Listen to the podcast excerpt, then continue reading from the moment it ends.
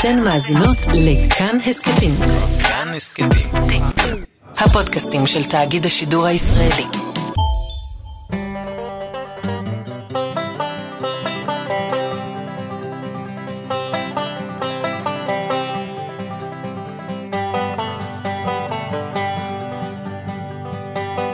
היי, אני מיכל רשף. ברוכות וברוכים הבאים לאמריקן, הפודקאסט שלנו על הבחירות בארצות הברית. כשהתחלנו לעבוד על ההסכת הזה לפני בערך חצי שנה, יצאנו לדרך במחשבה שאנחנו רוצות בעיקר לדבר על הבחירות בארצות הברית, אבל ללכת מעבר לדיבור מרוץ הסוסים הזה. אתם יודעים, על הסקרים, ההימורים והציוצים האחרונים. רצינו להבין לעומק איך זה עובד. איזה כוחות פועלים על האמריקני הממוצע כשהוא חושב למי להצביע. לכל אורך הדרך שאלתי שוב ושוב חברים וקולגות שהאזינו לנו, מה מעניין אותם לדעת על הבחירות באמריקה. התשובה שקיבלתי חזרה על עצמה בכמה גרסאות. למה החליטו על השיטה הזאת והחליטו שזאת השיטה הכי דמוקרטית והכי טובה? מה זה אלקטורט? יש אלקטורים, אבל מה זה אלקטורים? האלקטורטים יכולים לבחור איך הם רוצים להצביע? מי בכלל החליט על שיטת האלקטורים? מה צריך אזרח אמריקאי לעשות כדי שיוכל להצביע? להירשם, דברים כאלה, זה לא ברור. איך יכול להיות שיש מדינות שהקול שלי לא נחשב בהם, שיודעים שהן הולכות להצביע, רפובליקנים או דמוקרטים, עוד לפני שאפילו בן אדם אחד הגיע לקלפי? מה הסיפור עם ההצבעות בדואר? למה טראמפ חושב שיוכל לבטל חלק מהקולות שהגיעו בדואר? כולם רצו לדעת איך בדיוק עובדת השיטה.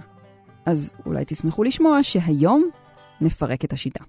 ברוכות וברוכים הבאים לפרק כל מה שרציתם לדעת על שיטת הבחירות באמריקה ולא העזתם לשאול.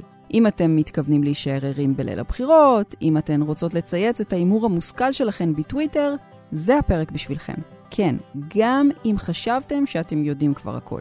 משאלות כמו מה זה בכלל אלקטורים, או מה קורה במצב של תיקו, ועד שאלות כמו איך טראמפ יכול לזכות בכל זאת בעוד ארבע שנים בבית הלבן. יאללה, בואו.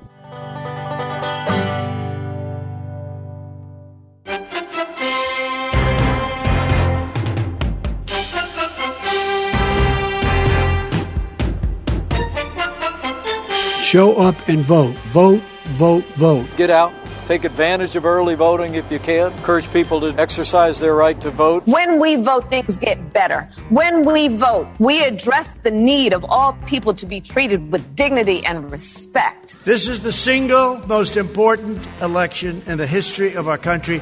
Get out and vote, and I love you. Thank you. Thank you very much. זהו, זה הגיע. עוד רגע הישורת האחרונה. מיליוני אמריקנים ילכו בשלושה בנובמבר לקלפיות ויקבעו את גורלם לארבע השנים הקרובות. אבל האירוע ההיסטורי הזה, כמו הרבה אירועים היסטוריים צריך לומר, מתחיל בצעד אחד קטן. יותר נכון, בטופס קטן. כשאנחנו כאן בישראל נכנסים לקלפי, יש לנו בערך 20 או 30 פתקים לבחור מהם. אז באמריקה זה לא ככה. שם בכלל אין פתקים. יש להם טופס אחד, והוא מרכז בתוכו את כל המועמדים והסוגיות שהבוחר האמריקני צריך להצביע עליהם. מזהות הנשיא ועד ראש העיר. מהחלטה על שם חדש למדינה, בחיי, זה קורה השנה ברוד איילנד, ועד לזהות שופט בית המשפט העליון המקומי. בפרקים הקודמים שלנו ניסינו להבין מה מניע את האנשים האלה כשהם בוחרים את מנהיג העולם החופשי. אז הפעם נדבר על איך הם עושים את זה, ממש, בפועל. כדי לעשות את זה, נעזר הפעם בדמות בדיונית. בואו נקרא לו ג'ון סמית. Hello. ג'ון שלנו, אמריקני ממוצע, הוא בן 60 ומתגורר באן ארבור, מישיגן. לפני כמה חודשים ג'ון קיבל את הטופס שאיתו יוכל להצביע, והוא נראה כך. במסגרת ראשונה, השאלה במי תבחר לנשיאות. ביידן וטראמפ מופיעים שם כמובן, יחד עם עוד כמה מועמדים לא משמעותיים במיוחד. אחר כך המועמדים לסנאט, אחריהם הוא יצטרך גם לבחור את הנציג שלו לבית הנבחרים, ויצטרך גם להכריע בסוגיות חשובות נוספות, או במקרה שלו, על שינוי בחוק מימון הפארקים המקומי. כן, אמיתי לגמרי. אז ג'ון שלנו מתחיל מהמשבצת הראשונה שהוא צריך לסמן. הנשיא. שלום יפתח דיין. שלום רב. איש ההסברים שלי היום הוא יפתח דיין, מומחה לפוליטיקה אמריקנית. רוב הסיכויים שאתם מכירים אותו מהבלוג שלו על פילים וחמורים, או מטוויטר בזכות האובססיה הקלה, ממש קלה, למכוני סקרים. ביקשתי ממנו להסביר לאט ובזהירות איך בדיוק עובדת השיטה. איך בוחרים נשיא? הבחירות בארצות הברית לא מוכרעות כמו ברוב המדינות. הן לא מוכרעות ברוב של מצביעים בכלל האומה, אלא ברוב בכל מדינה בנפרד. כל אחת ממדינות ארה"ב מקבלת ייצוג מסוים, כאשר יש לנו שיטה שבעצם מעניקה יתרון למדינות הקטנות. מאיפה נובע היתרון הזה? הוא נובע מכך שמספר הנקודות, אלקטורים, לצורך העניין נתייחס אליהם כאל נקודות, שכל מדינה מעניקה לכל אחד מהמנצחים בה, שקול למספר הנציגים שיש לאותה מדינה בקונגרס בשני הבתים שלו, בסנאט ובבית הנבחרים. ובסנאט יש שני נציגים לכל מדינה ללא כל קשר לגודל שלה. עכשיו, חברות וחברים, שיעור קטן במתמטיקה. קליפורניה היא מדינה של כ-40 מיליון תושבים, ויומינג היא מדינה של כ-580 אלף תושבים, פחות מתושבי עיריית ירושלים, ובכל זאת לשתי המדינות הללו יש את אותה נציגות בסנאט. בבית הנבחרים יש חלוקה יותר יחסית ביחס לאוכלוסייה של כל מדינה, אבל גם שם יש לפחות נציג אחד למדינות המאוד קטנות כמו ויומינג שהזכרנו. כך שגם מדינות מאוד קטנות מקבלות לכל הפחות שלושה אלקטורים או שלוש נקודות, ובאופן יחסי הן מקבלות ייצוג גדול יותר מאשר אם היינו עושים פשוט הצבעה של כלל התושבים. Kansas with its six electoral votes, Nebraska with its five electoral votes, and Wyoming with its three electoral votes. אז באותה שיטה, כל מדינה מעניקה מספר מסוים של נקודות, כאשר יש לנו 100 נקודות שסך הכל מוענקות מהסנאט, 435 נקודות מבית הנבחרים, כי יש לנו 435 חברי בית נבחרים, ושלוש נקודות עבור וושינגטון הבירה, וושינגטון DC, שגם היא מקבלת נציגות בבחירות, כולם ביחד 538 נקודות. אם אנחנו מחלקים את הנקודות הללו, שווה בשווה, מקבלים 269 נקודות לכל צד. דהיינו, אם מישהו מצליח להגיע ל-270, הוא בעצם שובר את התיקו, ובעצם הופך להיות המנצח על פי שיטת חבר האלקטורים. אז בערב הבחירות כל מדינה מקבלת מספר מסוים של אלקטורים שהיא יכולה להעניק למנצח. לקליפורניה הגדולה ביותר יש 55 אלקטורים, טקסס 38, ניו יורק ופלורידה עם 29, פנסילבניה 20 וכולי וכולי וכולי. איפה ה catch? הספירה היא לא יחסית. כלומר, ברגע שאחד המועמדים משיג יותר קולות במדינה מסוימת, אפילו אם הוא משיג כל אחד יותר, הוא לוקח את כל הקופה. אז באמת, ברוב המקרים, האלקטורים הולכים בשיטת המנצח לוקח הכל. אז אם הם מתחרים בטקסס לדוגמה, גם ניצחון דחוק מאוד של אחד מהצדדים בעצם מעניק לו את כלל האלקטורים שהמדינה הזאת מציעה. ואתה יכול בעצם לנצח בקרב אחד ולהפסיד בארבעה, חמישה, שישה קרבות אחרים במדינות מאוד קטנות, ועדיין להיות המנצח לכאורה, כי אתה מנצח במדינה אחת שהיא בעצם מאוד גדולה ובעלת השפעה מבחינת האלקטורים. יוצאות הדופן של השיטה הזאת הן שתי מדינות קטנות יחסית, נברסקה ומיין. We now project Hillary Clinton will get three of the four electoral votes in Maine. Maine distributes its electoral votes uh, according to congressional districts. ששם המדינות החליטו, בחוקה פנימית שלהן, שהן מעניקות את uh, האלקטורים שלהם לפי זהות המנצח בכל מחוז, ושני אלקטורים נוספים למי שבעצם זוכה במדינה כולה. רגע, אני רק הערה קטנה. אם אתם עוקבים אחר משטרי הבחירות בדרך כלל, זו הסיבה שכשאנחנו מסתכלים ומסתכלות על מפת ארצות הברית, מחולקת למדינות ונצבעת בכחול או באדום, מיין ונברסקה מסומנות בפסים. זהו, עד כאן ההערה. עכשיו, יפתח דיבר על האלקטורים כנקודות, אבל למעשה אנחנו מדברים פה על אנשים אמיתיים שיש להם תפקיד חשוב. הם נבחרים מראש בידי המפלגות עצמן, וקבוצת האלקטורים של המפלגה שזוכה באותה מדינה חייבת לקחת את הקולות של כל האנשים שהצביעו במדינה הזאת, כן, גם את של ג'ון שלנו ממישיגן, ולהביא אותם לוושינגטון הבירה. בעצם לייצג שם את רצון הבוחר.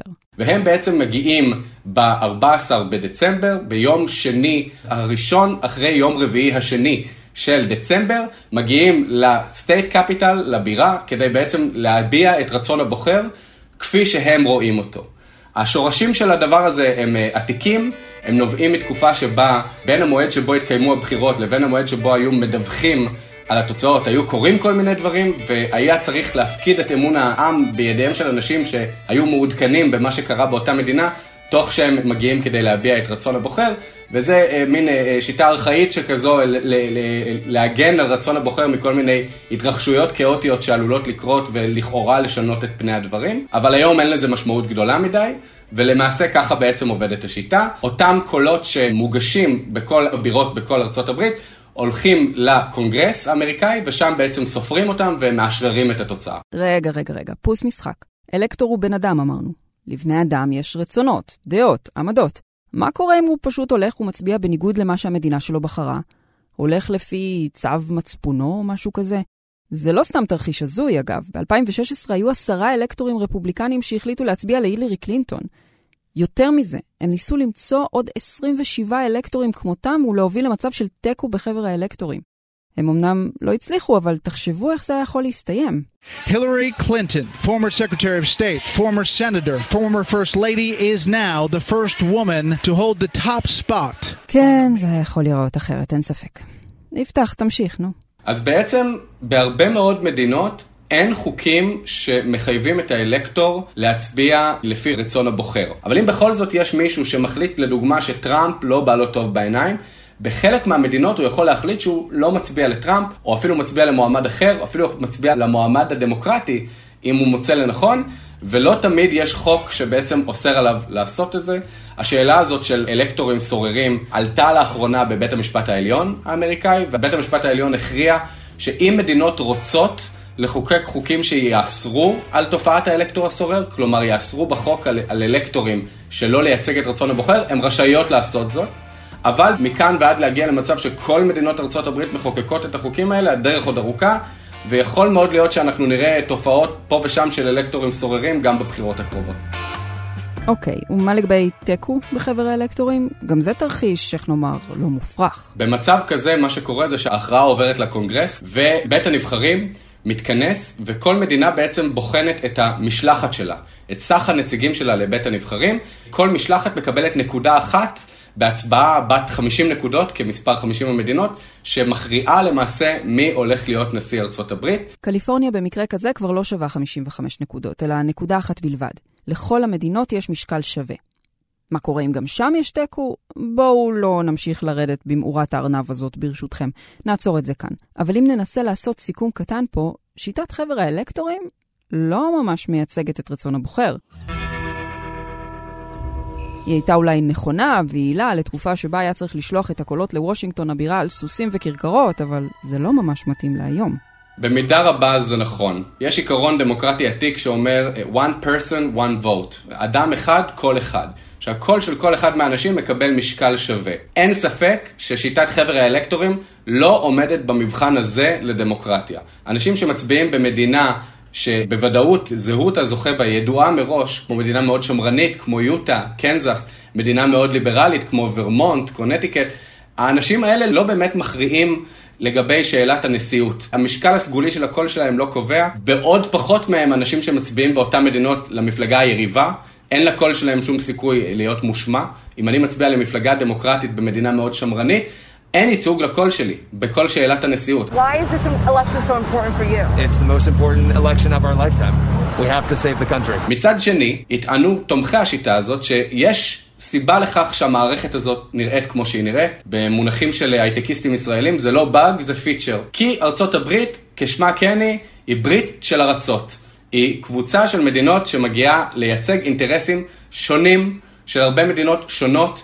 היא בעצם אמורה להבטיח כל מיני כיוונים וכל מיני פניות באומה.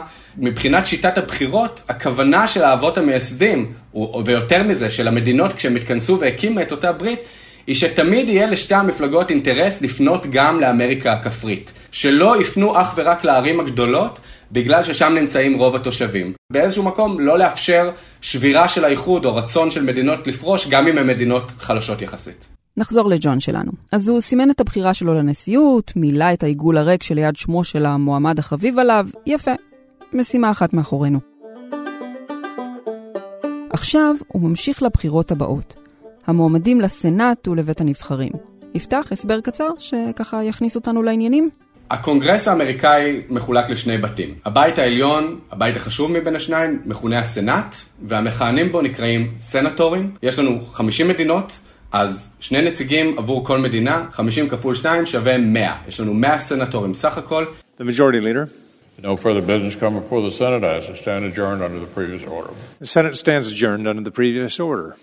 כהונה של סנטור נמשכת שש שנים, כאשר הסנאט כל שש שנים בעצם חווה בחירות עבור כלל הנציגים שלו. כלומר, כל שנתיים שליש מהסנאט עומד לבחירה מחדש, אף פעם לא שני נציגים מאותה מדינה, אלא אם יש לנו נסיבות מיוחדות, כמו פרישה של סנטור, או פטירה של סנטור, ואז יכולות להיות לנו בחירות מיוחדות, שתי הצבעות עבור אותה מדינה, לדוגמה, כפי שקורה בג'ורג'ה השנה.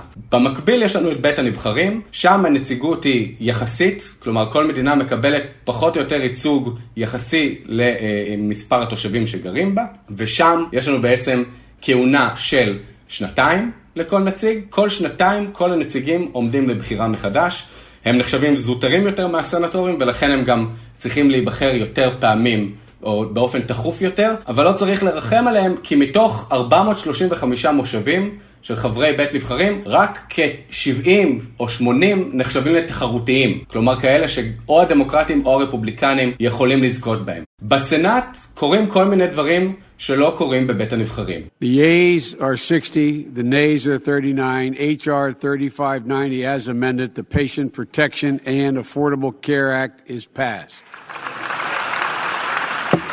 אמנם אלה שני בתים חשובים באותה מידה בכל הנוגע לחוקים, כלומר כשרוצים להעביר חוק חייבים בו גם רוב בבית הנבחרים וגם רוב בסנאט, אבל בסנאט עושים עוד כל מיני דברים. לדוגמה, כשארצות הברית רוצה להצטרף לאמנה בינלאומית כלשהי, כשממשל מסוים רוצה להצטרף לאיזשהו הסכם בינלאומי משמעותי, את האשרור של ההצטרפות צריך לבצע בסנאט.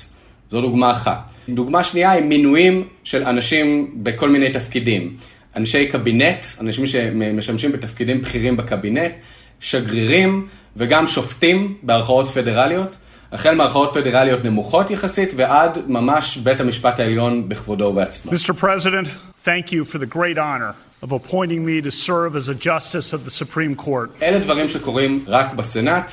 ככלל, הסנאט נחשב למכובד גם מבין השניים. אנשים שמשמשים כסנטורים הם לרוב מאופקים יותר, מעונבים יותר.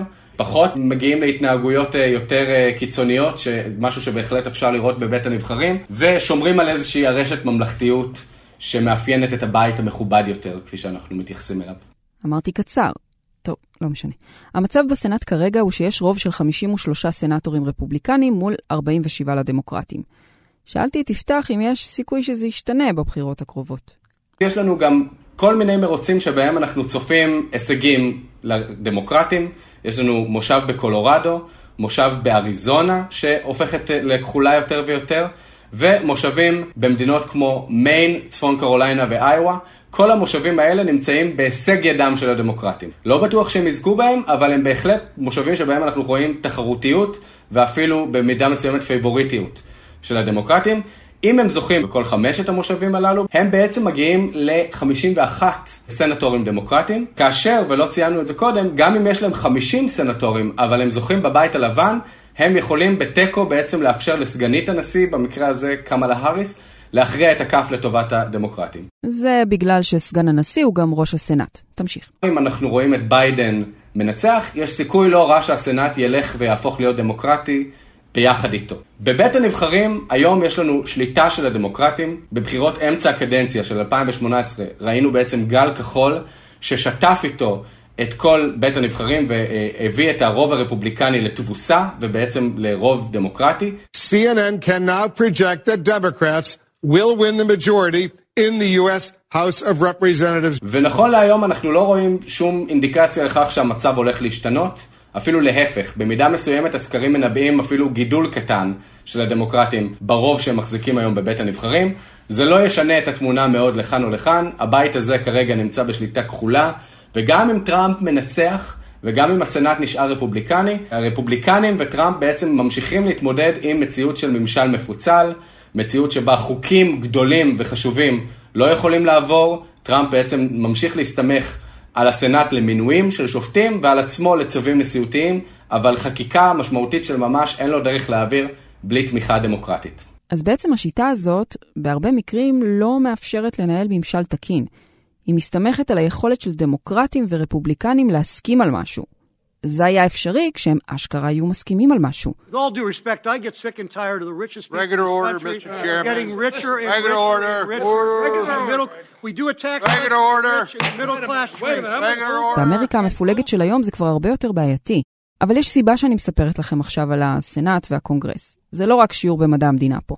בערב הבחירות, תוצאות המרוצים המקומיים לסנאט ולקונגרס מתפרסמות במהלך הלילה, והן יכולות לתת אינדיקציה של ממש לאן הולך המרוץ. הנה מקרה אחד קטן כזה שיפתח הולך לעקוב אחריו מקרוב. המרוץ שאני מסתכל עליו הכי מקרוב הוא המרוץ במחוז הראשון של מדינת פנסילבניה. I'm joined now by Republican Representative Brian Fitzpatrick of Pennsylvania. He served on the House Homeland Security Committee in the most recent Congress. מתמודד שם מועמד רפובליקני בשם בריאן פיצפטריק, ממוצא אירי, שבעצם מגיע ממחוז מאוד מאוד משכיל. ומאוד מאוד פרברי. I'm Brian Fitzpatrick, a member of the Problem Solvers Caucus, a bipartisan group of Democrats and Republicans committed to ending the ridiculous Hatfield versus McCoy brand of politics that is tearing our country apart. אדם שיש אחוז מאוד גבוה של בעלי השכלה אקדמית במחוז שלו, רפובליקנים אחרים שכמוהו שירתו במחוז כזה, כיהנו במחוז כזה, בעצם הפסידו ב-2018, והוא אחד הבודדים שממשיך לייצג את המפלגה הרפובליקנית באזור מאוד אה, משכיל נקרא לזה, ובאזור מאוד עמיד. האזורים הללו הולכים ונכבשים על ידי הדמוקרטים, הרפובליקנים מאבדים שם אחיזה. אם הוא מפסיד, זה סימן שהרפובליקנים בעצם נעלמים לחלוטין באזורים הללו של הפרברים, אזורים שפעם היו רפובליקנים לחלוטין, אזורים שהצביעו לרייגן בשמחה וברינה וגם לבוש האב ואפילו הלכו נגד קלינטון, בעצם אנחנו רואים מהפכה טוטאלית בסיטואציה הדמוגרפית בארצות הברית, והמרוץ הזה הוא איזשהו סמן. רוצים עוד סיבה לעקוב אחר המרוצים לסנאט ולקונגרס? הנה אחת. תשדירי התעמולה של המועמדים שלהם במהלך הקמפיין. כאלה עוד לא ראיתם. הנה, כמו זו של דן קרנשו, שמתמודד בטקסס ועשה תשדיר כזה בסגנון משימה בלתי אפשרית. Your mission, should you choose to accept it, will be to save Texas. Dan Crenshaw. I'm putting a team together, Wesley. You in? You know I wouldn't miss this for the world, right? או הדמוקרטית קייטלין וויליאמס ממונטנה, שהחליטה לשבור את החוקים בתשדיר שלה, לראות ברובי ציד, אפילו לשתות בירה. Well, I don't care what Washington thinks. In Montana, we do things our way. That's right. And I bet they think I shouldn't have a beer in my ad either. I'm Kathleen Williams, and I approve this message. חייבות להודות, יש להם הומור לאמריקנים האלה.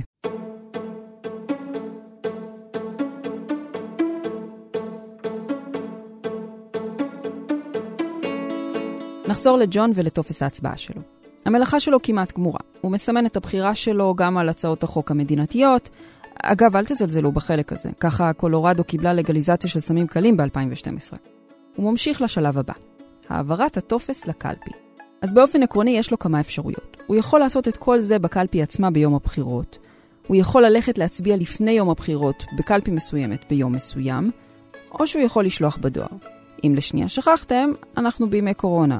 לעמוד בתור עם מלא אנשים, לגעת בטפסים, או ללחוץ על כפתורים שאנשים אחרים נגעו בהם, איך נאמר? פחות. וגם האמריקנים מבינים את זה. 35 מיליון איש כבר הצביעו שם בדואר. They're sending millions of ballots all over the country. There's fraud. They found them in creeks. They found some with the name Trump, just happened to have the name Trump just the other day in a waste paper basket. כן, הנשיא טראמפ לא ממש מאמין בזה. הוא אומר שקל לזייף הצבעות בדואר, למרות שהעובדות מראות שזה לא. לכי תתווכחי. עכשיו תגידו, מיכל, למי אכפת? שיצביעו בדואר. אבל רגע, אני רק חושבת עליכם, צופים וצופות של ערב הבחירות באמריקה. כי ההצבעה המסיבית הזאת בדואר, פירושה שכנראה לא נדע את זהות הנשיא הבא בערב הבחירות. ואני אסביר. במרבית המדינות בארצות הברית מתחילים לאבד ואפילו לספור את ההצבעות בדואר ברגע שהן מגיעות. מישהו שלח טופס ב-2 באוקטובר, הוא יתקבל ב-4 באוקטובר, נניח שהדואר שלהם עובד מהר יותר, הקול שלו נכנס לרשימה. הוא הצביע. אבל יש מדינות שבהן החוק אומר שמותר להתחיל לטפל במעטפה ולספור את הכל רק ביום הבחירות עצמו. מדינות כמו מישיגן, פנסילבניה, אוהיו, כולן סופרות את הקולות מהדואר רק ביום הבחירות. כולן גם מופיעות ברשימת המדינות המתנדנדות שלנו שמיד נדבר עליהן. זה אומר שהן יכולות לקבוע את תוצאת הבחירות, אבל אם לא נקבל את התוצאות שלהן בערב הבחירות, אז... ובכן, מחכים לכם עוד כמה ימים טובים של מתח עד שנדע מי הנשיא. נחזור לג'ון. הוא שלח את הטופס. הוא חוזר הביתה, שמח וטוב לב, ומחכה לשעת סגירת הקלפיות בשלושה בנובמבר. אבל אתם זוכרים וזוכרות שאמרנו שהוא גר במישיגן? אז מבחינתו, בערב של שלושה בנובמבר, זה ממש לא חייב להסתיים. מישיגן, כפי שאמרנו, היא מדינה מתנדנדת. כשמדברים על מדינות מתנדנדות בשנת 2020, מדברים בראש ובראשונה על שלוש מדינות עיקריות, וויסקונסין, פנסילבניה ומישיגן. רגע, עצור סוסים. רוב הסיכויים שכבר שמעתם לא מעט על המדינות הללו, אז לא נלאה אתכם יותר מדי. אלה מדינות חגורת החלודה, אלה שהיו בהן תעשיות פלדה ורכב, והיום כבר לא, אלה שהתאכזבו מהדמוקרטים שהיו בטוחים שהן בכיס שלהם והביאו לטראמפ את הניצחון. מה שאולי לא זכרתם, זה איזה ניצחון דחוק זה היה באמת. טראמפ ניצח בהם, אבל בפערים זעומים. הוא לא ניצח באף אחת מהם ביותר מאחוז מכלל הבוחרים, במספרים באמת אה, אה, אלפים בודדים. 44 אלף בפנסילבניה, 22 אלף בוויסקונסין, ורק 11 אלף קולות במישיגן. מטורף. ובסופו של דבר, אם הדמוקרטים מצליחים להחזיר לעצמם את שלושת המדינות הללו, אלה בעצם שלושת המדינות היחידות שהם צריכים כדי לנצח. בהינתן שטראמפ לא מנצח, בשום מקום אחר שהוא אה, לא ניצח בו ב-2016. בנוסף, יש לנו מדינות נוספות באזור, כמו אוהיו, שהיא גם מדינת חגורת חלודה, מדינות מערב תיכון עם אופי יותר חקלאי, כמו איואה, כמו מינסוטה, מדינות שבאמת אה, הולכות בדרך כלל די דומה. איואה נוטה יותר לרפובליקנים, מינסוטה יותר לדמוקרטים, אבל בבחירות צמודות, כל אחת מהן יכולה ללכת גם לצד השני. ובעצם דונלד טראמפ, עם המסר שלו של מכסים ושל uh, סיוע לאותן תעשיות, הוא בעצם מביא בשורה אמיתית לאזור הזה. And we will make America great again. הסיסמה Make America Great Again רלוונטית במיוחד לאזור הזה. ולאנשים שמתגוררים בו, וזאת בעצם הייתה הסיבה שהוא שינה את המשוואה. וג'ו ביידן, שמגיע מפנסילבניה בעצמו, ומתיימר לייצג מבחינת האופי והרקורד שלו את אותם תושבים, הוא בעצם מסתמך על כך שטראמפ ניצח שם בפער קטן יחסית, וגם על זה שאלו מדינות שהאנשים שחיים בהם, יש להם זיכרון של הצבעה לדמוקרטים. זה לא דבר חריג מבחינתם להצביע למפלגה הדמוקרטית, הם עשו את זה בימי חייהם. אנשים שבעצם הצביעו יותר מפעם אחת בימי חייהם, ואלה בעצם הסיבות שהוא חושב שהוא יכול להיות תחרותי במדינות הללו. הסקרים מלמדים שהוא כנראה אכן תחרותי שם. אבל מלבד מדינות חגורת החלודה, יש עוד חגורה שצריך לשים אליה לב, חגורת השמש. שם השינויים הדמוגרפיים בשנים האחרונות מביאים גם לשינויים בקלפי. יש לנו את פלורידה, שתמיד מתנדנדת והפעם לא מאכזבת. יש לנו כמה מדינות שנקראות מדינות חגורת שמש. מדינות שנמצאות דווקא בצד הדרומי של ארה"ב, מהצד המזרחי ועד הצד המערבי. הצד היותר משגשג של ארה"ב, המקום שבו יש דווקא גידול באוכלוסייה, גידול בהכנסה הממוצעת, עלייה ברמת החיים ככל שהזמן עובר.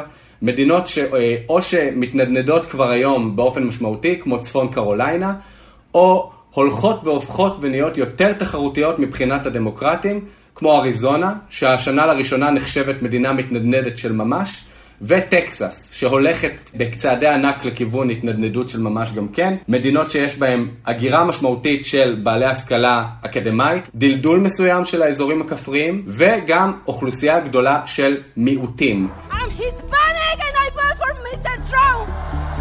במדינות דרום-מערב ארצות הברית, טקסס, אריזונה, אנחנו רואים בעצם דפוסים דומים לאלו של מדינות אחרות שכבר הלכו לצד הדמוקרטי, כמו קולורדו, או ניו מקסיקו, או נבדה, רואים יותר ויותר אוכלוסייה משכילה וגם הרבה מאוד אוכלוסייה היספנית. היספנים בעיקר ממוצא מקסיקני, אנשים שבדרך כלל נוטים למפלגה הדמוקרטי, עם כל מיני הבדלים וניואנסים, ובצד המזרחי של חגורת השמש, בצפון קרוליינה ובעיקר בג'ורג'ה, יש לנו הרבה מאוד מצביעים שחורים. המצביעים השחורים הם בלוק הצבעה מאוד נאמן למפלגה הדמוקרטית, כמעט והרפובליקנים לא מצליחים להתחרות עליו, וספציפית במדינת ג'ורג'יה, שהיא גם מדינה שחווה צמיחה כלכלית בשנים האחרונות, הקהילה האפרו-אמריקאית היא גם מגובשת ויחסית מעורבת פוליטית. אם המדינות הללו הולכות עם ג'ו ביידן, כנראה שהבחירות כבר הוכרעו. כיוון שהמדינות הללו הן יותר שמרניות באופן יחסי מבחינת הסקרים שאנחנו רואים, ממדינות המערב התיכון, ממדינות חגורת החלודה. לביידן יש יותר סיכוי לזכות בפנסילבניה מאשר בטקסס, יותר סיכוי לזכות במישיגן מאשר באריזונה, ויותר סיכוי לזכות בוויסקונסין מאשר בג'ורג'יה. אוקיי, ומה אומרים עכשיו הסקרים במדינות האלה? השקלול כרגע, אם מסתכלים על כל מיני מודלים כמו של נייט סילבר, האקונומיסט או אחרים, אומר שמדינות חגורת החלודה הקלאסיות שעליהן דיברנו, נוטות לכיוונו של ביידן. חשוב לציין שגם הילרי קלינטון הובילה במדינות הללו. אנדרסון, this night is turning out to be a real nail biter. כן, אני זוכרת היטב את הלילה הזה. איך בדיוק אותם מודלים חזו להילרי קלינטון משהו כמו 90% סיכוי לנצח את הערב. אז חזו. דיברו כבר על האישה הראשונה בבית הלבן, אז דיברו. הכותרות ביום שלמחרת היו יום הכיפורים של הסקרים. למה שנאמין להם עכשיו? כשאנחנו מדברים על הטעות הגדולה של הסקרים בשנת 2016, אנחנו מדברים בראש ובראשונה על מדינות חגורת החלודה, שם קרתה הטעות הגדולה יותר בסקרים, אז חשוב לקחת את זה בחשבון, אבל מצד שני, אנחנו נוטים להאמין שלפחות חלק מהסוקרים, או החלק המקצועי יותר שבהם, ביצע את אותו תיקון שהיה אמור להביא לשיקוף יותר נכון של התוצאות הללו, וזה המצב שם. במדינות מערב תיכון שמרניות יותר, כמו אוהיו, כמו איואה, אנחנו רואים קרב צמוד יותר, לפרקים הובלה של טראמפ, לפרקים ביידן מצליח אה, אה, לכפות אה, ניצחון דחוק או תיקו, ובמדינות חגורת השמש, כפי שציינתי, אנחנו רואים תמונה של צמוד, אך עם נטייה קלה לרפובליקנים. בפלורידה המצב כל הזמן צמוד. ב-2016 כל הסקרים כל הזמן ניבאו לנו שיש אחוז גדול של אנשים שעדיין מתנדנדים. ושלא מכריעים, ובנוסף היה אחוז גדול יותר של מצביעים למפלגות קטנות, כמו המפלגה הליברטריאנית או המפלגה של הירוקים. שתי התופעות האלה כמעט ונעלמו. אנחנו רואים הרבה פחות מתנדנדים. ואנחנו רואים גם הרבה פחות מצביעי מפלגה שלישית ורביעית. המצביעים מבינים את גודל הכף בבחירות הללו ואת ההכרעה בין ביידן וטראמפ ובעצם רוצים להיות חלק ממנה. ודי ברור לרובם באיזה צד הם נופלים, ואנחנו באמת רואים שמבחינת האחוזים לא נשאר עוד הרבה מאוד אנשים בקופה.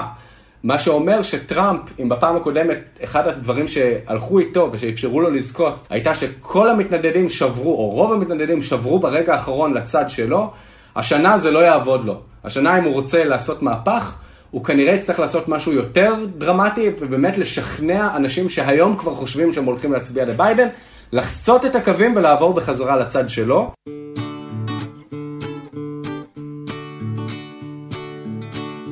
נחזור לג'ון שלנו רגע.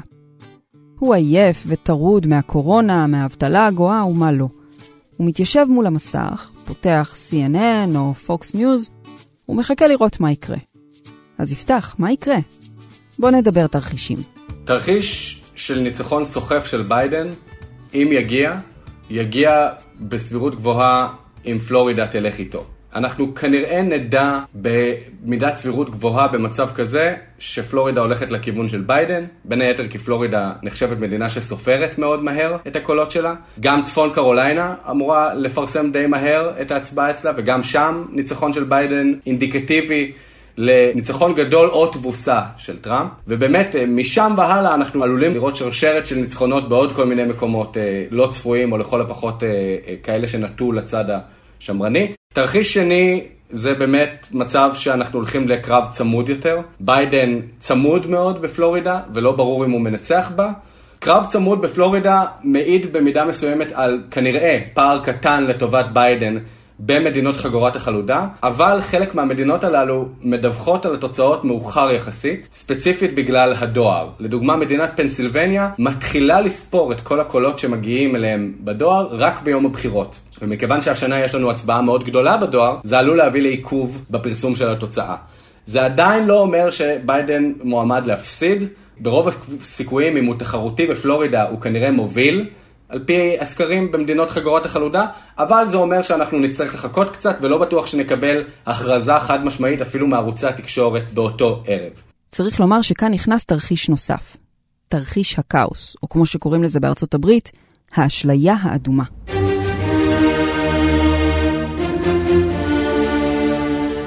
תודה נועה, זה באמת דרש משהו קצת יותר דרמטי. תרחיש האשליה האדומה אומר שבערב הבחירות לא יסיימו לספור את הקולות מהדואר, שלפי הערכות יהיו קולות המצביעים הדמוקרטיים.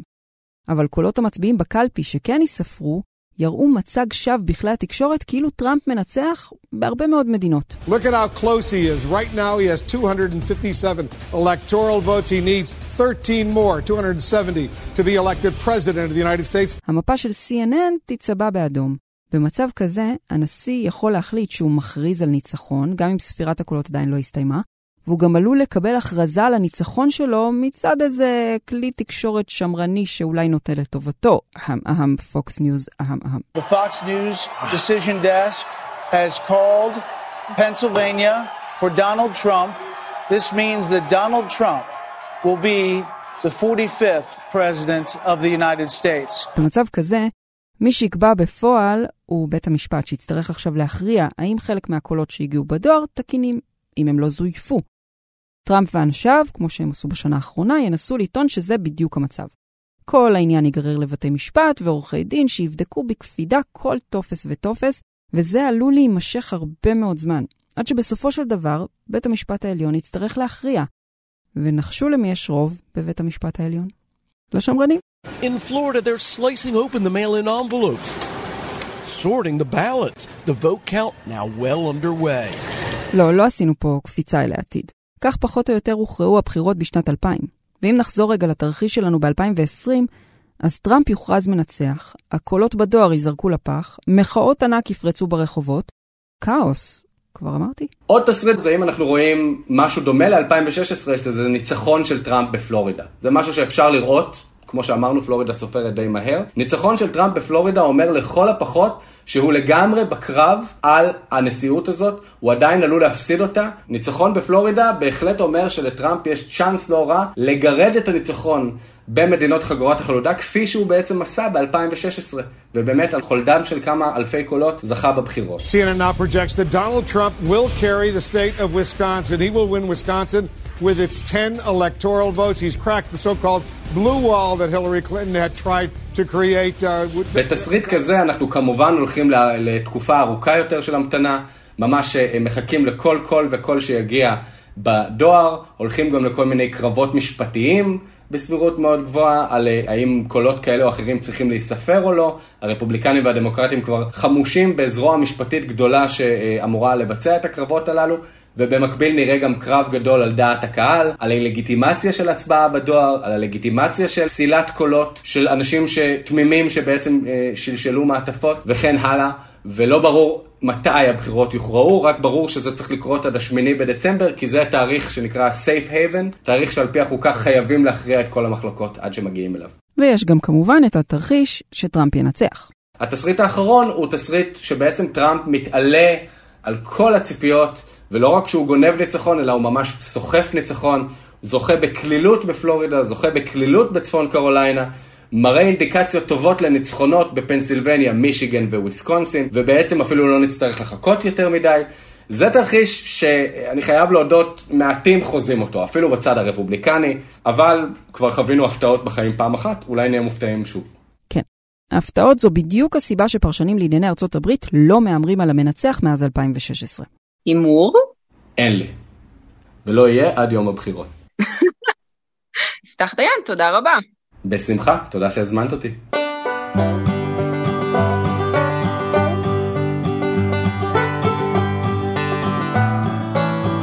אז מה למדנו היום?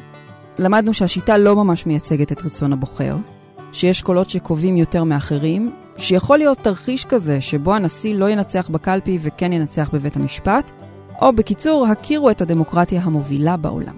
אה, ולא שכחנו את חברנו ג'ון, הסיפור שלו אמנם הסתיים, הוא בחר, אולי אפילו השפיע על זהות הנשיא הבא, אולי אפילו קיבל את מה שהוא רצה, אבל עכשיו הוא חוזר לקהילה שלו, לעבודה שלו בעין ארבור, מישיגן. ושם הסיפור רחוק מלהסתיים. הנשיא אולי יהיה נשיא חדש, אבל הבעיות ישנות. אמריקה שג'ון חוזר אליה מפולגת מאי פעם, הגזענות שבה עדיין שם, ועכשיו יש גם משבר כלכלי ובריאותי עצום שצריך לטפל בו. איך נאמר? שיהיה בהצלחה.